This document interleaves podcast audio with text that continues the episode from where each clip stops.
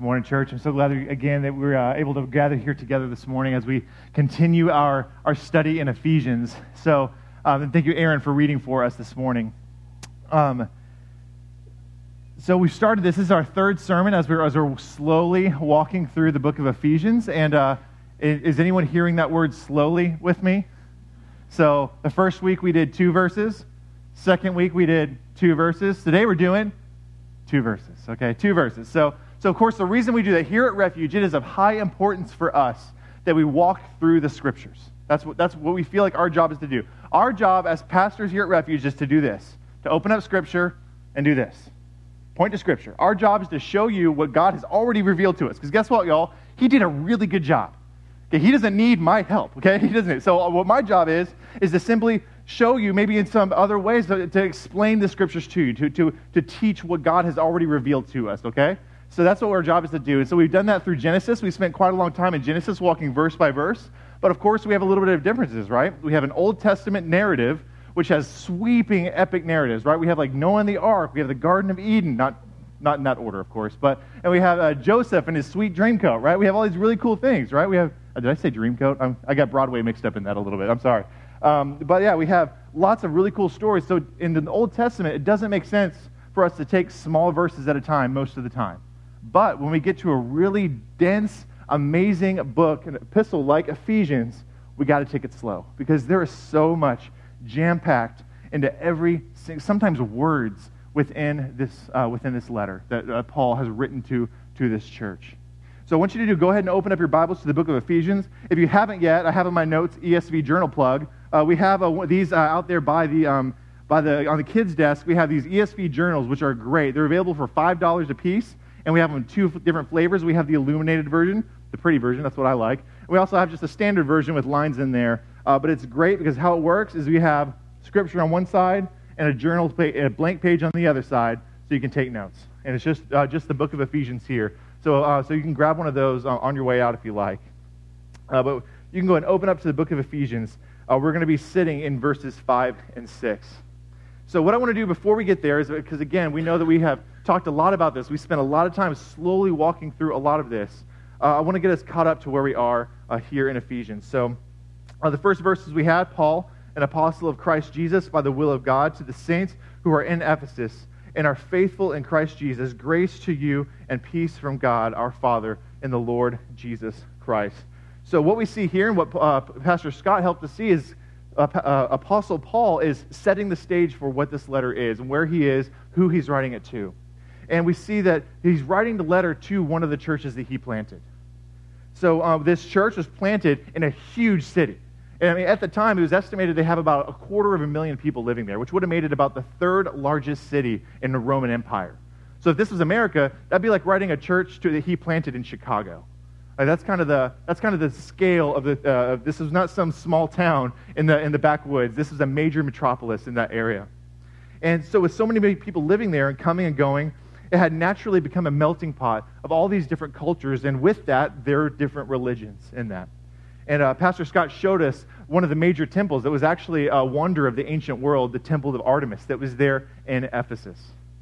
And, um, but of course, we know that this giant temple, resources spent years and years to build, was built to a God who doesn't exist, a God that is not real, a pagan God. And so Paul is writing to this small church that he planted in this major metropolis with the sea of paganism all around them to encourage them in their new faith. So, one thing to note, however, is, is that although Paul is writing to a specific church, Ephesus, this letter is written for all Christians. Even though it's written to a church, it's for all of us, even us in the Christ today. Because I mean, in fact, this letter was likely passed around to different churches throughout that time so that, so that they could also be encouraged by the words that Apostle Paul had written to that church at Ephesus. So, last week, we took the next two verses, moving from the shallow end of the pool, of just a greeting, and moving into really, really deep waters. Blessed be the God and the Father of our Lord Jesus Christ who has blessed us in Christ with every spiritual blessing in the heavenly places, even as he chose us in him before the foundation of the world, that we should be holy and blameless before him in love. Man, after only two verses, Paul doesn't waste any time going in deep, does he? He, he jumps right in. And one of the amazing themes that comes from these verses is the fact that God's love for us has spanned all of time. And um, actually, J.D. Greear, in, in a study that's, uh, that's actually available in Right Now Media that one of our gospel community groups is going through, he said this There has never been a time in eternity where God did not know you and cherish you. What an amazing thought. I mean, does that not just well gratitude and joy up in your heart when you, when you hear those words? There has never been a time in eternity where God did not know you and cherish you. That is good, good news. And then last week, Scott also mentioned that, that verse 3 actually starts a long thought from Apostle Paul. Actually, in the original language, it's one long sentence that lasts like 11 verses. And it's built like a song or a poem, as if Paul is writing a praise hymn for Jesus right there in the book of Ephesians. That's, that's the, the, the kind of the, the flavor of these words. It's almost like he's writing a praise song for Jesus right there in Ephesians. And Paul, it seems like Paul just can't contain himself. He's just overwhelmed. He's pouring his heart out of gratitude and praise for his Savior Jesus and what he has done for him.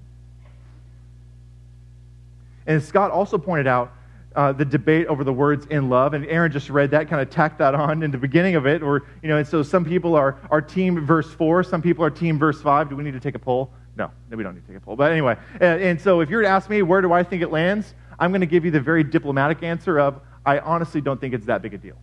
And the reason I say that is, for one thing, um, verse numbers were not in the original text. So that's one thing, right? So those weren't added until centuries later. So uh, the verse numbers that you see are not inerrant words of Scripture, or just the words themselves are. So it doesn't really matter kind of where it goes. But let's keep it. Let's see the forest through the trees on this one, okay? So what is this whole verse telling us?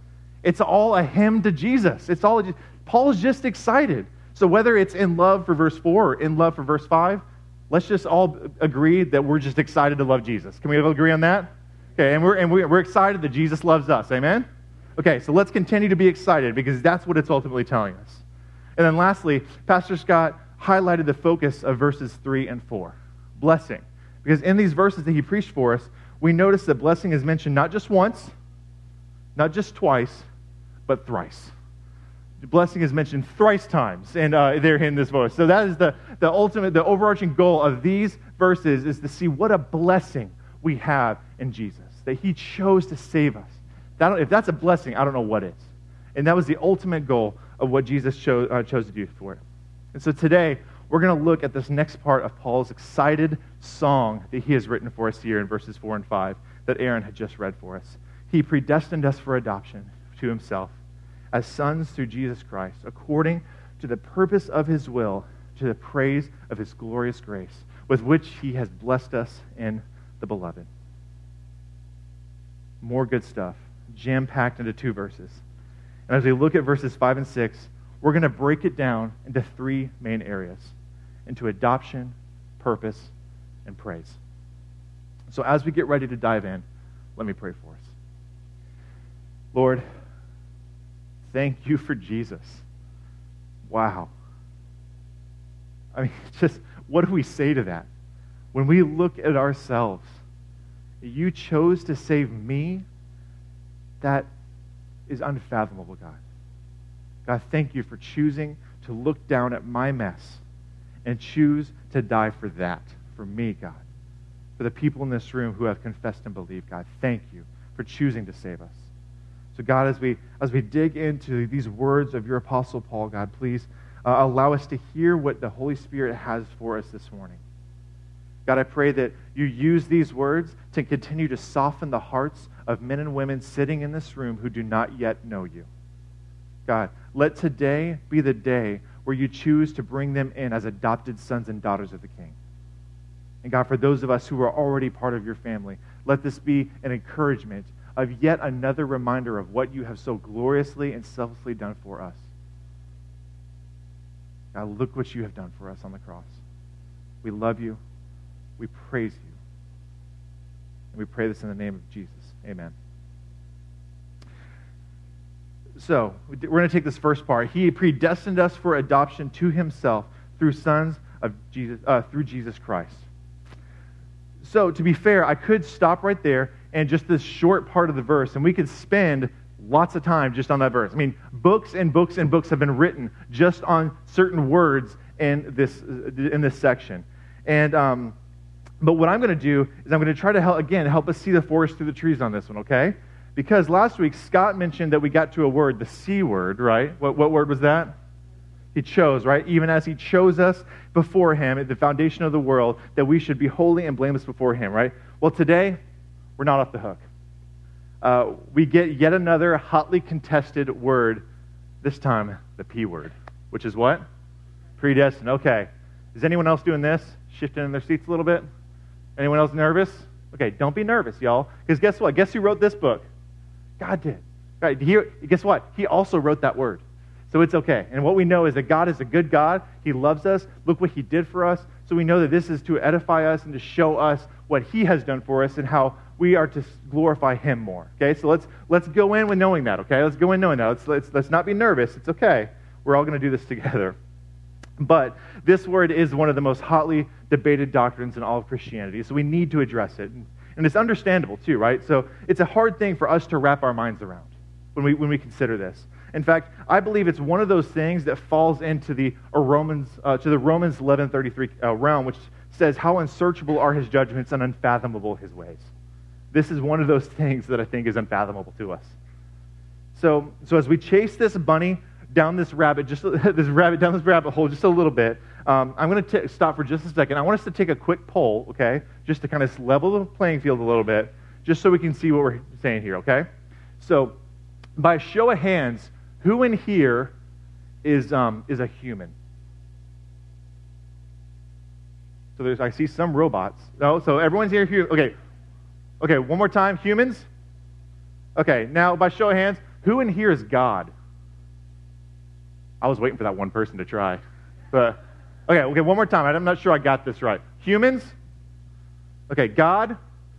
All right. Okay. So first of all, don't at me. I know that God is here. We know that His Spirit is here with us but he doesn't have a physical hand to raise right now. So I'm pointing out just the humans in the room, okay? So go ahead, put that little pin there, right? Okay, so um, our, our, busy judges in the back have been tabulating the results. And uh, let's see, how, how did it turn out? Oh, there you go. 100% of people in here are human, okay?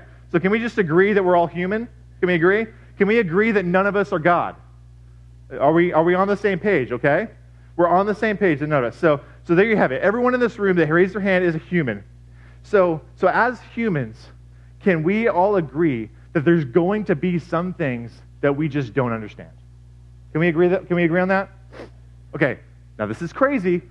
Can we also agree that maybe there's some things that we are incapable of understanding because we are human and because we are not God?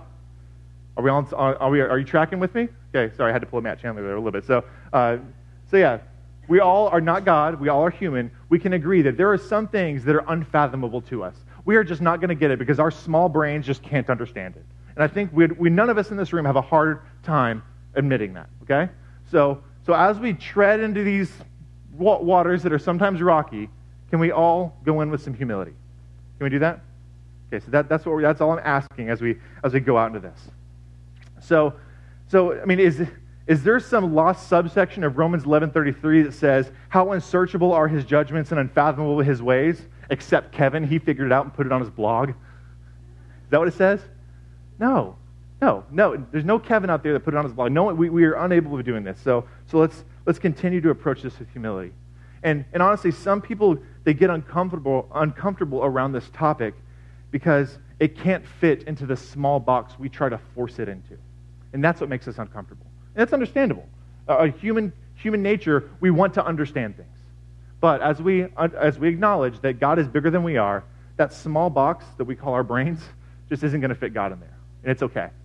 And so we, we're, we're going to let God be God. Because here's the thing God being God does not require your understanding. It just doesn't, or mine, or any of us. God being God does not require you to understand what He's doing. He's going to do what He's going to do. But we do know He's loving. We do see what He's done for us. So we do know He's good. Let's keep that in mind.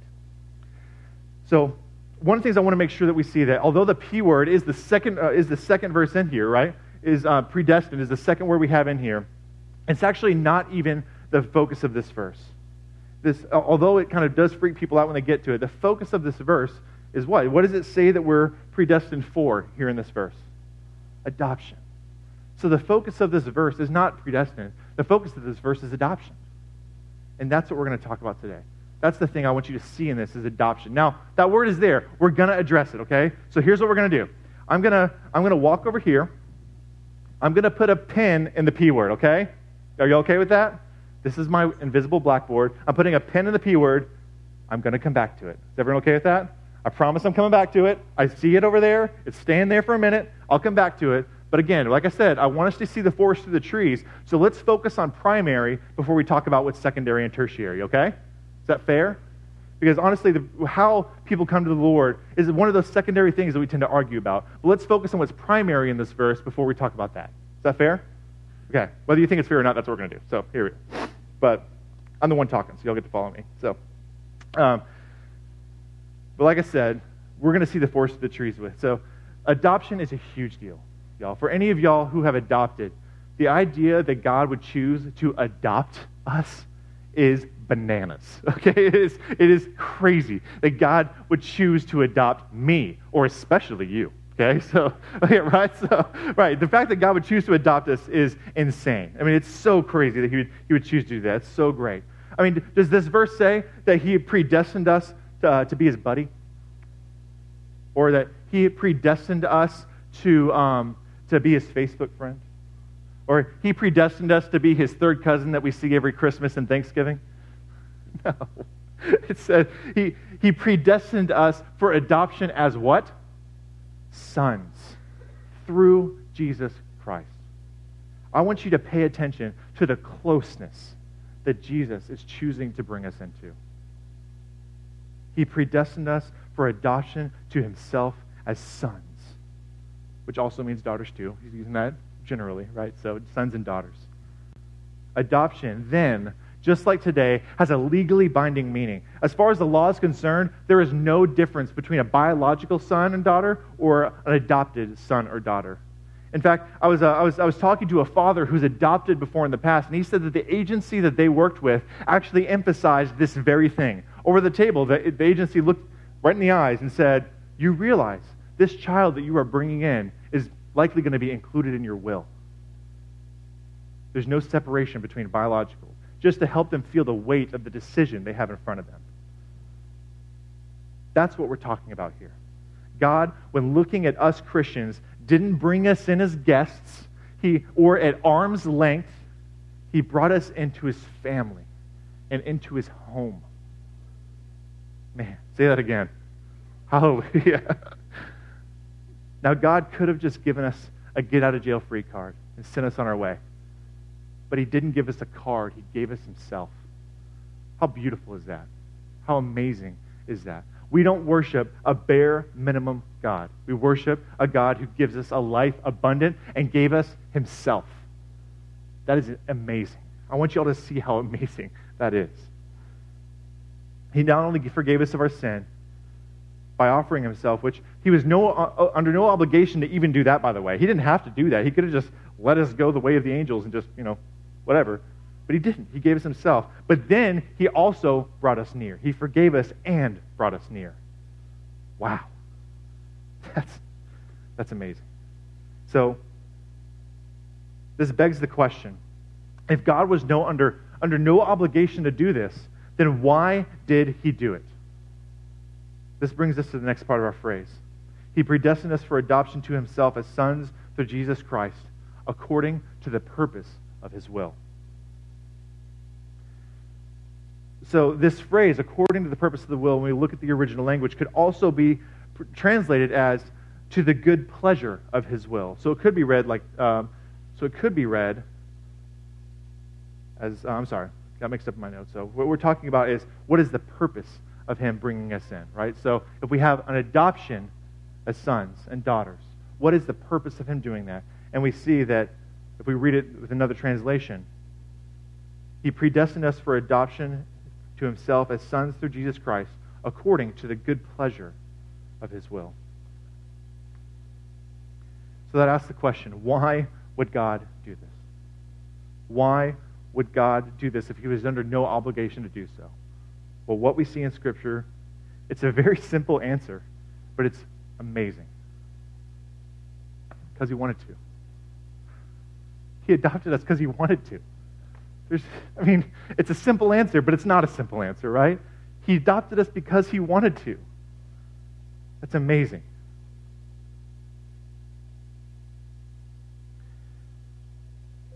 Any parents in here, when you think about your kids, do you ever do stuff for them just because you want to? Just because you can? Just there's no other reason. Just to, because you just want to love them a little bit because they're giving them that toy you said no to yesterday, but you're going to surprise them with it today. Any parents in here ever do that? Of course you do. And we see Jesus using these very, these very examples that if you do that as a sinful person, uh, what would our Father in heaven do as someone who is without sin? We know that if that's built in our hearts, we know that that, that love in our hearts comes from God at first. So, of course, He's going to do things like that for us. How amazing is that? It brings God pleasure to save those who can't save themselves. And so, to add some more color to this painting, uh, I want you to turn with me to the book of De- Deuteronomy, chapter 7. And we're going to pick up in verse 6. And so, um, but while you're, uh, I'm sorry, uh, Deuteronomy chapter 7, verse 6. And while you're turning there, I want to remind us that, so, and we say this often at Refuge, it's dangerous for us to form ideas about God from single verses or passages. Okay? Just is. Don't do that. Okay?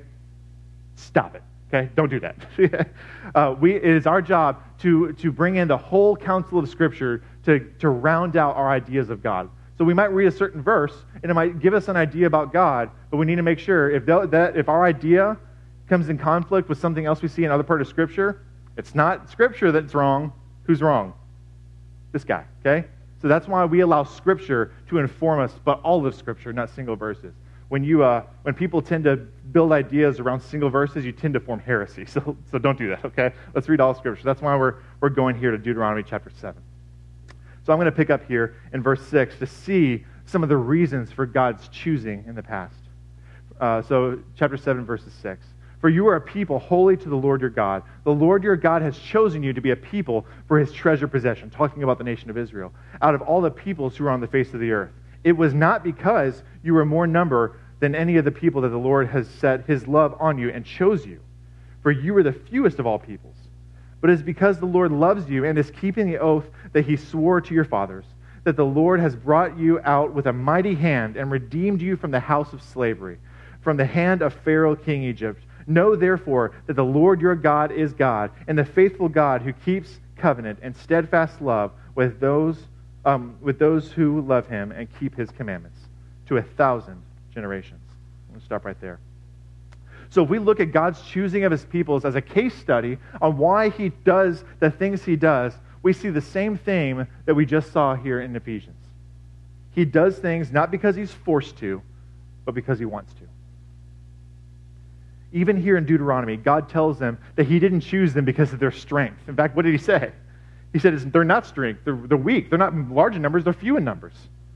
He's chosen them because He loves them, and He's keeping an oath to their forefathers.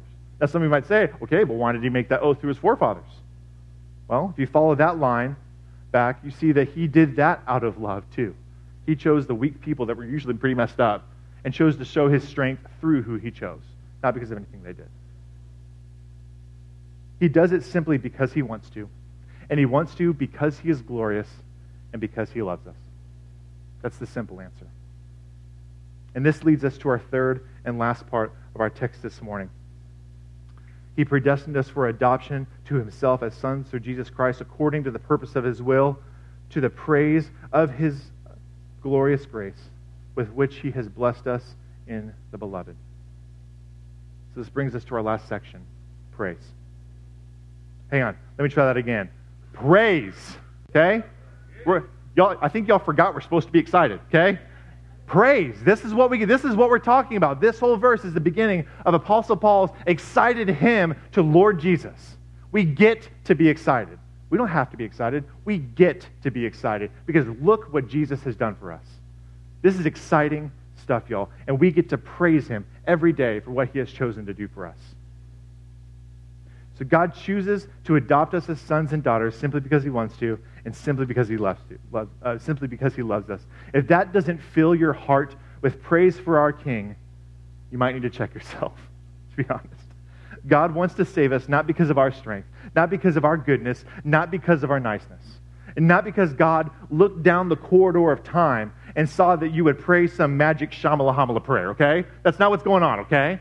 That's not what's happening. And, and Scott approached that a little bit last week, okay? That God's not looking down to see what you might do in the future. Because if that's the case, again, there's some other parts of Scripture that have a problem with that that we'll get into a, a minute. He chose to save us because he loves us and he is glorious. Period. And how did God do this? Again, regardless of how you approach the P word, let's focus on what the text does say here. He adopted us through Jesus Christ. He adopted us through Jesus Christ. And our text ends with yet another reminder of how much of a blessing this is. He blessed us in the beloved, the beloved being Jesus. So again, he, he's pointing to the, the purpose, the ends, the means of how we bring the salvation, which is through Jesus. So do you feel the momentum of this praise of Paul as he's going, starting these verses, right? So we're just, we're only three verses in of an 11 verse stretch of this praise song to Jesus. I hope you feel this momentum uh, that he's picking up as he's praising his king. Like he can't even keep it in. He's just word vomiting everywhere about it. That's what it seems like. He just can't keep it in. Jesus' death on the cross paid for our sins, a debt we couldn't possibly pay on our own. And no amount of goodness could force God to, to want to bring us into his family. So let's make this clear. Let me make this clear. The Father chose to make us part of his family through what Jesus did on the cross, not through anything you have done. Okay? I want to say that again because I want to make sure, because a lot of us say we believe that, but then we try to do a bunch of stuff that shows that we don't. So let me read that again. The Father chose to make us part of his family through what Jesus did on the cross alone, not through anything you have done or will do. Some say that God chooses the elect because he knows that one day they'll, they'll confess and believe. But if God chooses you based on something you chose to say or believe, what do you do with what Paul says later in the same letter? So in, in, Ephesians 2 8 and 9, you'll read, For by grace you have been saved through faith, and this is not your own doing, it is the gift of God, not a result of works, so that no one may boast. So if God, if, if, big if, if God chooses to save you because of something he sees that you will do later, do you not now have a reason to boast? Maybe a little, right? I'm one of the people that said yes, not those people that said no. That's a, that's a reason to boast. It's a small one, it's a petty one, but it's one nonetheless. That's not what we're talking about. So, now that we're here, we're back to the, the, the P word. Let me take this P, the P pin, if you will. Let me take that out, okay? And, um, okay, we're back to the word, okay? It's in the text. We, this is one of the reasons we love expository preaching here at Refuge. It doesn't allow us to skip the hard stuff. But we get to talk about this. We don't have to talk about this. We get to talk about the Word of God. What a great thing we get to do together today. Amen? We get to talk about this. This is so, so cool. So I promise we get back to it. Last week, Scott, he, Scott did a good job of helping us stand firmly and solely on what we know to be true from Scripture. Because here, again, at a refuge, our job is simply to point you to this, is to simply explain what God has already revealed to us and he did a good job. So, so whether you like it or not, whether you agree with it or not, Scripture is clear that God predestines some for salvation. There, there's just not a way around it. It is, it is, Scripture is clear. Jesus himself said in John 6:44, "No one can come to me unless the Father who sent me draws him."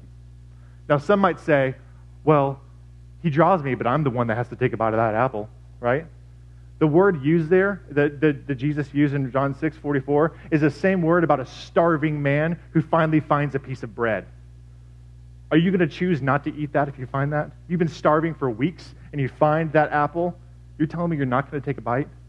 Of course you are. The Lord draws us near. But Scripture is also clear that if you confess with your mouth that Jesus is Lord and believe in your heart that God raised him from the dead, you will be saved. Okay? That is also true. So, it seems that we have somewhat of a paradox. that there is, we have one rail here of the sovereignty, pure sovereignty of God, the salvation of the, of the Lord, and we believe that at Refuge. We also see that there is responsibility of man. And somewhere on the horizon, those rails cross. It's not an either or. We believe at Refuge it's a both and. So we've, sent, we spent some time in Deuteronomy this morning, and I want to show you something else that's in that same book that will actually help us in this conversation, which is in, in, chapter, uh, in chapter 29. I'm going to put it on the, on the screen for us so you don't have to turn there. The secret things belong to the Lord our God, but the things that are revealed belong to us and to our children forever, that we may do all the words of his law. So, what this shows us is there are some secret things, secret hidden things about God that for whatever reason, he has chosen not to reveal to us some things that will always remain a mystery. And why? I don't know. He's God, I'm not. He gets to make the decisions, I don't. Honestly, it's probably one of those things that even if he tried to explain it to me, my little brain couldn't comprehend it anyway. Maybe yours could, but not mine. No, none of us could. I don't think. That's, that's where I stand on that.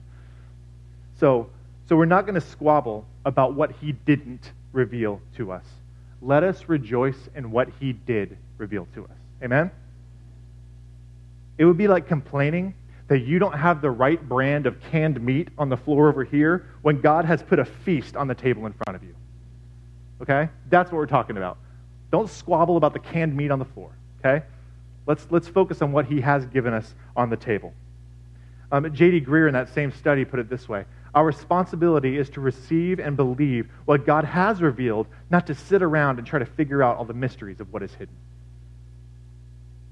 Now, that might seem unfair for God to keep some things hidden from us, but let's remember what percentage of us in here are God? Goose egg. Okay? Nobody. None of us are. It's his prerogative. But we do know that he's good. We do know that he is for us, and he is for his glory, and he loves us, and he gave us Jesus. Okay? So let's not talk about what he didn't give us. He did give us himself. Okay? So let's focus on what he did give us, not the little thing he chose not to talk about. But if you're asking what I think, where, where I believe Scripture points us to believe, uh, Paul, Paul Dacus shared a, a tweet with us that, um, that does a good job of summarizing how, how I and the other elders at the refuge approach this topic of predestination and God's sovereignty. It says, I believe in a God who actually saves whom he intended, not a God who died to save all but failed. I think that does a good job of kind of encapsulating where this argument tends to boil down to. So, in other words, what God did not do. So this isn't what God did. Okay? He didn't make a world, make it all pretty, gave it to us, and then humans came along and messed it up, and then God had to scramble to figure it out to fix it. Okay? Do you think that's the God we serve? First of all, we're not that powerful. Okay? And I'll be honest with you, I think it's insulting to think that God is that small and that God is that weak, because he's not. In other words, Jesus wasn't plan B because we messed up God's plan A. We are not that powerful. So, like I, like I mentioned earlier in Romans, we learn that God demonstrates his love for us, that while we were sinners, Christ died for us. Jesus died to do something we couldn't do for ourselves, and God did it freely to demonstrate his unfathomable love for us. So we may never know how to circle the square, okay? That's just, that's just where we're at. And we have to be okay with that. Because again, none of us are God, but God is. So we're just not going to know. We know that both are true. It's an both and, not an either or. But we're probably not going to figure it out. Not even on Kevin's blog, okay? So none of us are. But here's the thing don't get me wrong. It, it's not a bad thing to discuss the intricacies of our faith. It's not. Healthy, brotherly debate we talk about a lot here at Refuge of we can disagree without being disagreeable. It's okay for us to talk about these things. And honestly, here at Refuge, where, whatever, whatever um, side of the spectrum you land, you're welcome here. You're, you're not going to go through some test of making sure that you're strongly on this side and not this side before we let you into our church family. Both, everyone is welcome here for that. As long as you confess that Jesus is Lord and believe in your heart God raised him from the dead, you're in. Okay? We, we would love to have you as part of our church family. That's what we stand on.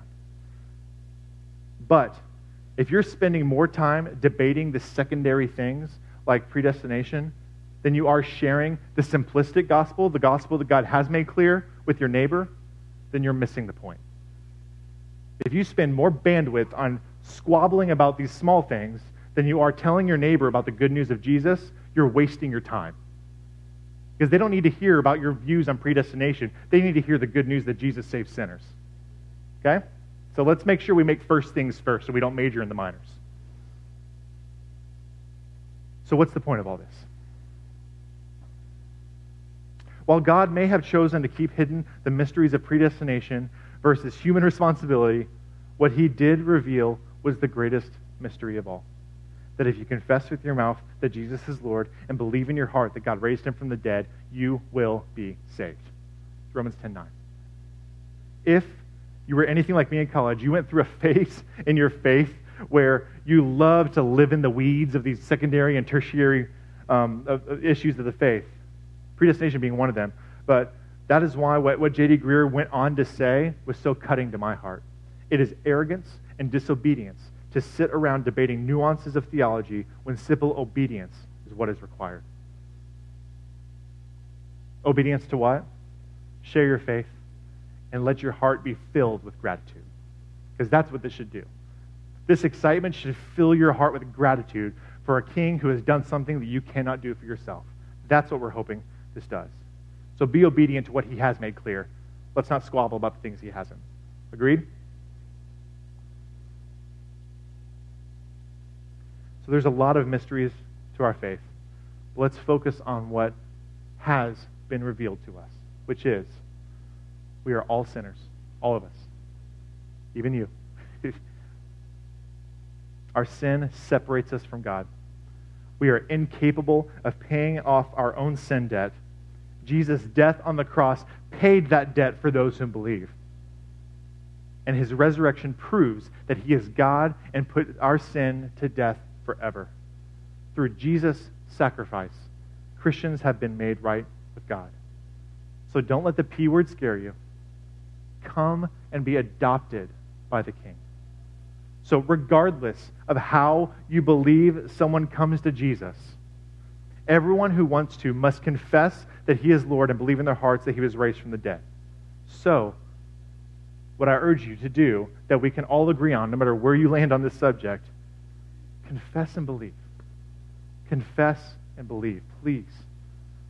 Roman, notice that Romans 10:9 doesn't just say confess, but also to believe.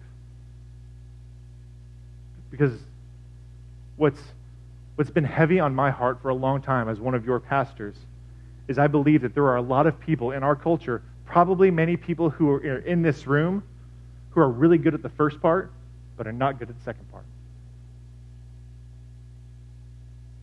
And you might be saying, well, not me. it's definitely not me. In, in James, we read that your works are evidence of your faith. So if you examine your life and you see that there is no evidence that you have been made new by Jesus, then perhaps you are the person that's really good at the first part but not good at the second part. Maybe you are only confessing, but you don't really believe. That might be you.